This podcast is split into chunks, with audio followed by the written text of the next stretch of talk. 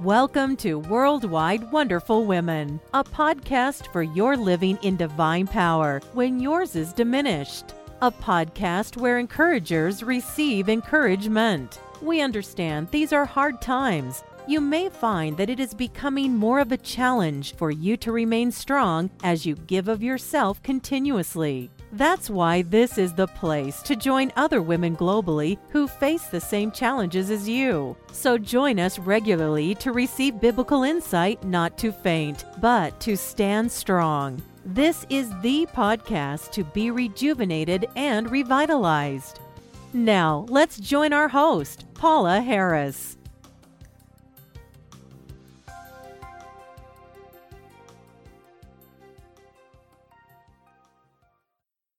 Hello, and welcome to episode number 314 of Worldwide Wonderful Women. And the title of this episode is Blessings from the Psalms, Part 4. Here we are at the end of this podcast series for this month. I hope you have enjoyed hearing some information about the book of Psalms. It's been a pleasure sharing it with you. At first, I was going to focus on some Psalms that may have not been well known. But if you've been with us this month, I ended up sharing some popular ones because of the message I felt was needed at this time with current events. We started with Psalm 1, which is the beginning of this book, so I decided to end with the last Psalm, Psalm 150, today. As you will see, it's the grand finale of praise. The first and last Psalms have only six verses. The first is a psalm of blessing, the last, a psalm of praise. Thirteen times in this short psalm, the verb praise, or in Hebrew, hallel, is used. A lot of times we may say hallelujah. It is indeed a grand hymn of praise and some have assigned its authorship to Ezra, and then yet others believe David to be the author. Well, regardless, we have here a full blown symphony of praise to God. Just as Psalm 1 serves as an introduction to the entire book, so this psalm serves as a conclusion to the book. As mentioned, this psalm has the same number of verses as Psalm 1, but whereas Psalm 1 focused on the person God blesses, this one focuses solely on God Himself. Between these two, the Psalms have expressed many of the joys and sorrows of our human experience and of our relationship to God. All that has gone before ends with this great explosion of praise. We were created to bring God praise. Not to mention how you read in the Bible how the angels are always giving God praise. So praise must be vital in our worship to God. If you look at Revelation chapter 5, verse 11 to 13, the Apostle John saw a great multitude, numbering thousands of thousands, singing a new song in heaven Worthy is the Lamb to receive power and wealth and wisdom and strength and honor and glory and praise. And to him who sits on the throne and to the Lamb be praise and honor and glory and power forever and ever. Now, this psalm calls us to join in with that choir in praising the Lord. Isn't that beautiful? The psalm answers four questions on the subject of praise where, what, how, and who. Verse 1 tells us where.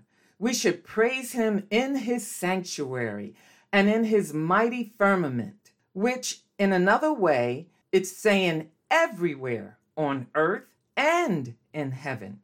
There's no place where worship is out of place. And then verse 2 for what? Well, for his mighty acts and according to his excellent greatness. In other words, we should praise him for what he has done for us and for who he is, but not only for his exceeding greatness, but also according to his exceeding greatness. In other words, he's our creator and our redeemer. We should acknowledge his mighty working in our lives consistently throughout the day. And then as you look in verse 3 to 5, well, how? With an orchestra of every kind of instrument. It mentions trumpets, lute, harps, timbrels, stringed instruments of all sorts. It talks about wind instruments like the flute. And then it says loud cymbals and clashing cymbals. So this lets us know that all worship is not soft or quiet. The list is probably not exhaustive, too. We should have no hesitation in adding to the orchestra any of our modern instruments like pianos, keyboards, harmonicas, accordions, and electric guitars in our praise and worship. One of the other instruments used here is the human body. We are called to praise Him with dancing. Look at verse 4. Our hearts and minds, our voices and our bodies are all to be used to express praise. So it's not wrong to sing and dance when we're giving worship, provided that what we are doing is in a true spirit of worship where all are edified and built up. This is not to be done no matter what, where you are pleased, but you are offending or discrediting God and others. This should be a true offering to God and a sacrifice of praise done in the power of His Holy Spirit, where all are edified and built up. I know some are less expressive than others, but these verses were penned by God Himself, so they're true, where we do not have to be inhibited in worship, but not destructive as well. And then verse 6 brings us to the last question of who. And the answer, of course, is let everything that has breath praise the Lord. So the who is God. God is to be praised. All creatures, all people, and every continent, everywhere are to worship and praise God. We know that every knee is going to bow before him and every tongue is going to confess him as Lord and King. We see that in the book of Isaiah and also in Philippians. So remember, the book of Psalms is divided into five parts. Each of the first four subdivisions ended with words of praise or blessing to our God. And so it's only fitting that the final words in the book are an entire psalm that consists of nothing but praise, and that the very last verse of the book should summon all creatures everywhere, everything that has breath, to praise the Lord. So we have been told where God is to be praised, for what God is to be praised, how God is to be praised, and who is to be praised. Now, the last verse of this psalm, and indeed the last verse of the entire book of Psalms, is a joyful admonition simply to praise the Lord. Let everything that has breath praise the Lord. My heart is overwhelmed that we are concluding this focus on the Psalms. I would encourage you to take several weeks and just read through some of them and then enter into praise, thanking God for who He is and for what He has so wonderfully done. So let's dive into this psalm now. Psalm 150. Praise the Lord. Praise God in His sanctuary.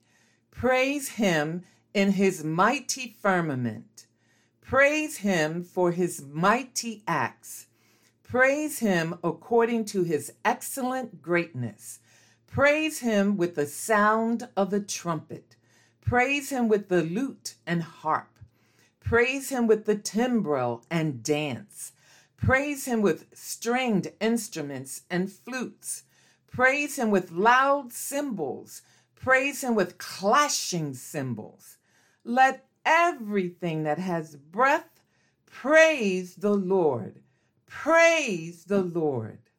I agree with the Holy Spirit that this is the best way to end the Psalms and this month. May we use the breath in our bodies to give more praise than complaints in the ears of our Lord. May we find in the midst of disappointments and suffering at least one thing to give praise to God for. Oh, my God and my King, my Savior, my Deliverer, my Redeemer, my life, my soul's desire, my protector, my strength, my love. I come to you desiring to worship and praise you for who you are and for all that you have done. Thank you for revealing yourself to us and for forgiving us of all our sins. Thank you for the assurance of saving, sanctifying, and then one day glorifying all of us who have put our trust in Jesus Christ for salvation and for the forgiveness of our sins and for the giving of new life. Oh, guide those who do not know you to our website or to another Christian or to some source where they can learn how to have eternal life in you. Thank you for drawing us to your loving care and to your presence right now. We bless your holy name. And it's through Jesus that we truly come in spirit and in truth. And it's in his blessed name we pray with thanksgiving. Amen. Well, join me next week and smile. Jesus loves you. Thank you for listening to Worldwide Wonderful Women. We trust you enjoyed the program. Please take a moment to leave us a good rating and review on iTunes to help us continually encourage others around the globe. We also invite you to go to twm4jesus.org. That's TWM like in Mary, F O R J E S U S dot O R G to download your free gift and see other resources to help you live in divine power. And oh, don't forget to tell your friends. Until next time, be strong and of good courage.